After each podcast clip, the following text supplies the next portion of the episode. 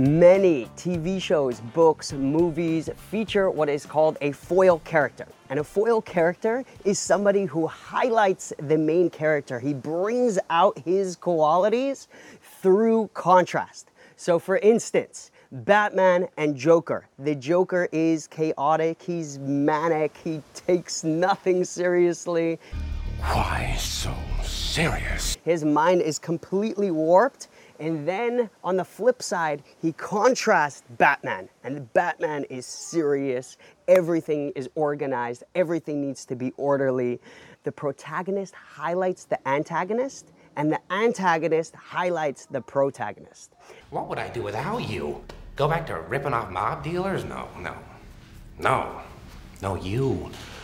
You complete me. The Torah also often uses foils in order to highlight the qualities it wants us to embody and to run away from the qualities it doesn't want us to have. In last week's Parsha, we had a foil between Yaakov and Esav where we said that Yaakov was focused on his internal world, on being real, and Esav was focused on his external world, on faking others and ultimately himself. And the more we learn about Esav focusing on his externals, the more we can embody and recognize what it means to be a Yaakov and to live with our internals. And in this week's Parsha, we find another foil character. It's time for Yaakov and Lavan. Lavan is this extreme slime ball. He's completely absorbed in making an extra buck. He's focused on greed and getting the most out of people instead of giving the most to people and providing them the most value for their money. The reason I wanted to highlight this lesson in this week's episode is because in today's world, it is so difficult to be an ish emes, to stay true to honesty and trust and not giving in to the pressure of success and ambition in this week's episode. I want to first understand why it is that we take shortcuts in business. I want to look at Lavan and analyze how he got to where he got to and why he chose success over relationships. I want to look at an interview where Bernie Madoff explains how he got to the point where he cheated thousands of people so that we can have a deep understanding of what we're up against when it comes to being honest in business. And then I want to take a look at Yaakov, how he exemplifies what it means to hustle like a yid. And lastly, I want to finish off with a clip from Simon Sinek that shows us the value of being honest and trustworthy, how trust is far more valuable than performance, and why we should never compromise greater performance for trust. Lavan in this week's Parsha is always out for a profit. He's a man who is completely focused on performance and capital gain. Not only does Lavan not give a dowry to either of his daughters, which is the gift when they get married, which was the norm back then, but he sells his daughters to Yaakov in exchange for labor we find that when Yaakov first comes to greet his future father-in-law, he comes to greet Lavan. What happens? Vayaratz likroso. Lavan is running toward him. Vayichabek lo. He's giving him a hug. Vayishak lo. He's giving him a warm hug and a kiss. But then we look at Rashi, and what does Rashi say? He was searching for money. He was running and excited because he knew that this was the son of Yitzchak, who was uber wealthy, and he was hugging him to feel him up if he had any money. He was in the search to marry his daughters rich. And how does the Medrash and Rashi know that Lavan was actually in the search of money and that it wasn't coming out of genuine love and connection? Says the Chafetz Chaim, because at the end of the Parsha, when Yaakov is leaving Lavan, it says that Lavan kisses his daughters and his grandchildren, but it makes no mention of Lavan kissing Yaakov. What happened? In the beginning, Lavan is so interested in Yaakov, and in the end, he's completely uninterested. What was the change? Says the Chafetz Chaim that the Medrash knew from here that from the beginning it was ingenuine, it wasn't real. It was coming out of a search for extra money. But Lavan's sliminess and ambition for money doesn't end here. Because we find that even after Yaakov works seven tough years of his life, dedicates it all to marrying Rachel, Lavan tricks Yaakov and switches Leah for Rachel in order to, get in, to gain an extra seven years of work out of Yaakov. And not only that, but Yaakov later, when he's complaining to Lavan, says that you switched my wages 10 different times. Lavan was so slimy, he kept trying to switch on Yaakov, always trying to make an extra buck. And after all of that, Lavan, when Yaakov is leaving, calls Yaakov a thief. He says, The daughters are mine, and the sons are my sons, and the sheep are my sheep. All that you see belongs to me. Lavan, after all said and done, was only focused on what he provided his employers. It's mine. Look at the gains that you're making. All he could see was what he was giving his employers and not the value that his employers were giving back to him. Being honest in business is so tough. And despite the Torah putting such a major emphasis on it, we find so many Jews that are failing in this area. How do we fall into this mode of cutting corners, of manipulating the contract, of changing the terms and conditions, of misrepresenting our product, of charging extra hours that we didn't do? How do we fall into the trap of being dishonest in order for short term capital gains? I want to take a look at an interview that Harvard Business School professor Eugene Soltes had with Bernie Madoff, where Bernie explains how he cheated thousands out of their life savings and orchestrated the biggest Ponzi scheme in all of history. I would speak with Bernie every Wednesday evening at 7 p.m. in, in my office, and we did this for, for over a course of years. He's brilliant, he's cordial, in many ways, very friendly. But simultaneously, you also realize that he actually engaged in the most significant white collar crime in history and has devastated thousands of people. These are the main causes that Bernie Madoff describes that led to his downfall. The first cause, says Bernie Madoff, to his downfall was ambition. You start out, at least in my part, not exactly sure what I wanted to do in life other than be a success. I built my confidence up to a level where I sort of felt that you know there was nothing that I couldn't attain. He had such a drive and desire to get to his end goal that he was almost blind to any amount of dishonesty and lack of empathy for others. The second cause, says Bernie Madoff to his downfall, was that he took shortcuts. He wanted to get there and he didn't have the clarity and self control to say that this is not what I want. That enables a small transgression to grow into a bigger and bigger one.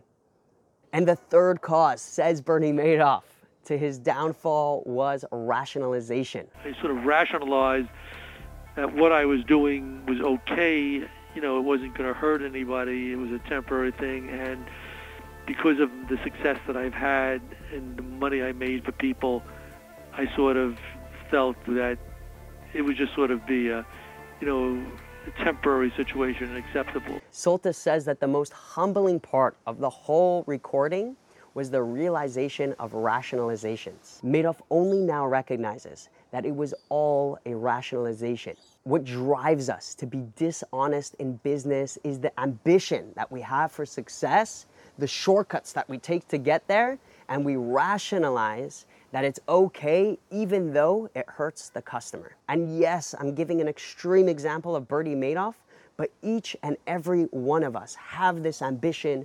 We want to take the shortcut to getting there, and so we cut down on the value we're giving to the customer and focus on our own gains over what we're giving to others. And now for the foil, I want to take a look at Yaakov Avinu, who embodies the Midas HaEmes Micha. Hanavi says, Titain Emes LeYaakov. Hashem, return the Jews to Eretz Yisrael in the merit of Yaakov's Emes. Yaakov was the Ish Emes. He was all about truth, honesty, trust, and his astonishing work ethic in this week's Parsha. Yaakov is a fugitive.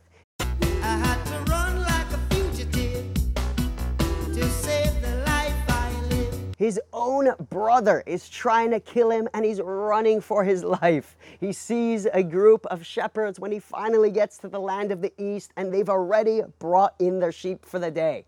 And he tells them off. And he says, Od hayom gadol lo es hashku He says, don't cut on your hours that you're being paid for. When you're running for your life, don't you think it would be a good idea to make some friends? No, not Yaakov. He doesn't care. He's a man of shlemus, of completeness. He's a man of emes, of truth. He gives the mussar softly. He gives it indirectly. And he only gives it after he makes small talk with the other shepherds, but he gives it nonetheless. Yaakov is all about truth. You cannot cut on your wages. Then, after Yaakov is conned by Lavan into marrying Leah instead of Rachel, what does the pasuk say? Vayaved imo od sheva shanim acheras. Yaakov worked for Lavan another seven years. But not only that, says Rashi, that hikish rishonos le'achronos, that the same way that he worked with trust and faith and gave his all into the work for the seven years that he worked for Rachel, that was the same exact way that he worked even after he got fooled and tricked and conned by Lavan. He worked with the same work ethic those second set of seven years as he did for those first set of seven years. Can you imagine? The fire steaming out of your nose. If someone just cheated you out of seven years of hard work of your life, I know personally I'd be like, ah, this guy, he thinks he can get at me. I worked my face off for seven years, and this is how he treats me. Yaakov, though, he takes a deep breath. He surrenders. He realizes it was meant to be, and he gives his all into another seven years of work my friends, that is not human. That, you know, is Yaakov Avinu and the work ethic that Yaakov put despite everyone around him being dishonest and distrustful.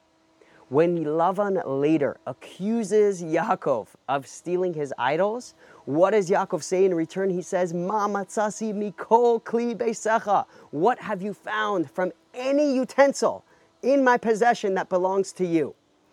The Medrash says that normally when a person's by his father-in-law, yes, he's gonna borrow some forks, knives, whatever he needs. He feels comfortable. Yaakov, though, did not touch a thing. He didn't use one utensil from his father-in-law. He didn't have one thing that belonged to Lavan after living by him for 22 years. That was the midah of emes that Yaakov embodied. That nothing that doesn't belong to me is to be in my property. We know then that Yaakov describes Lavan as trying to change his wages 10 different times, right?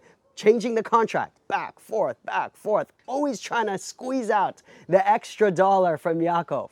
And nevertheless, after all of that, Yaakov maintains the highest standard of work ethic. Listen to Yaakov's work ethic that he describes to Lavan. He says, Ze Esrim Shana, for these 20 years, I didn't trade or eat any of your sheep or rams. He says, alecha. I didn't bring back to you one torn apart animal. Anochi yadi. If I suffered any loss, I would pay for it from my own sheep. He says, Hayisi bayom. That at nighttime it was cold, in the daytime it was hot. I was hardly sleeping, but I put my all into the work that I was doing so that I can provide you, my employer, with the maximum value possible for my time.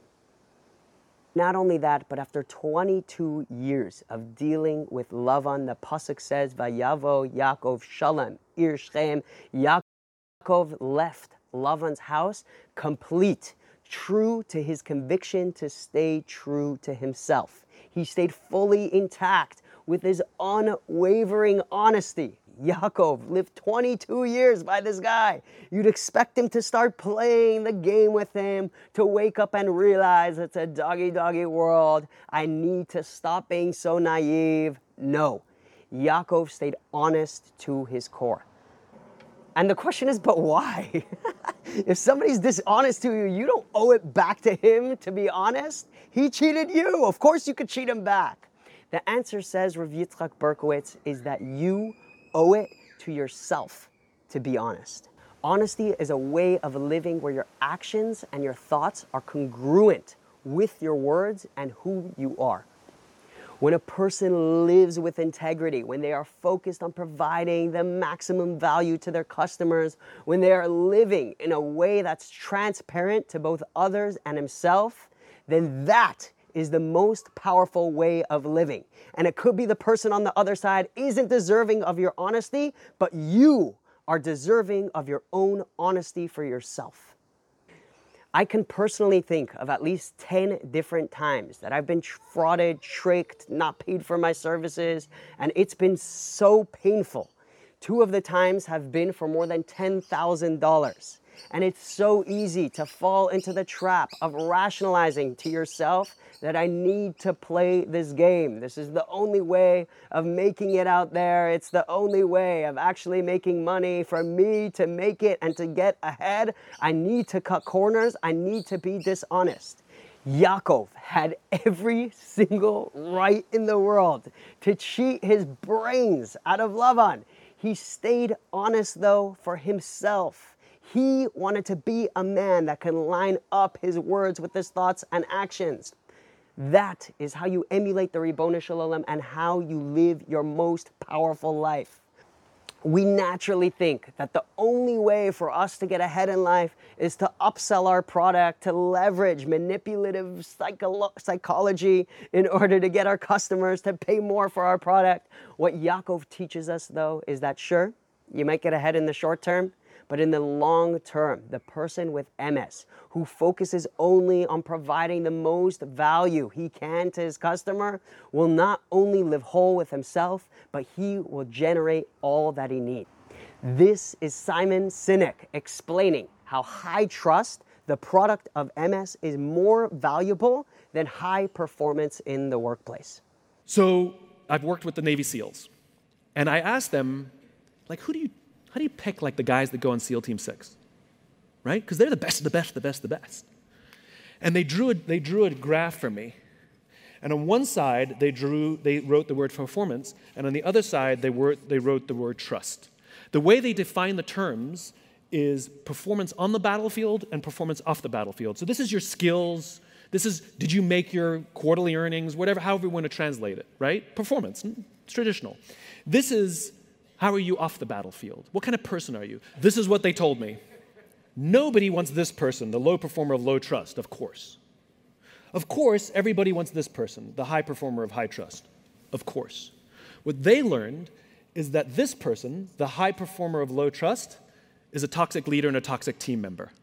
And they would rather have a medium performer of high trust, sometimes even a low performer of high trust, it's a relative scale, over this person.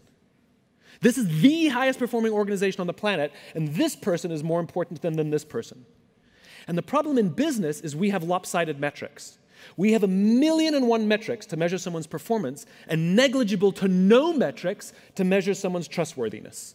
And so, what we end up doing is promoting or bonusing toxicity in our businesses, which is bad for the long game because it eventually destroys the whole organization.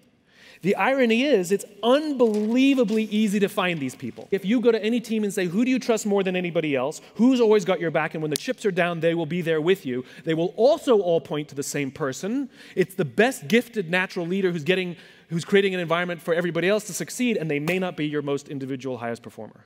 But that person, you better keep them on your team. We live in a world that promotes success over everything else, and we're all trying to get ahead.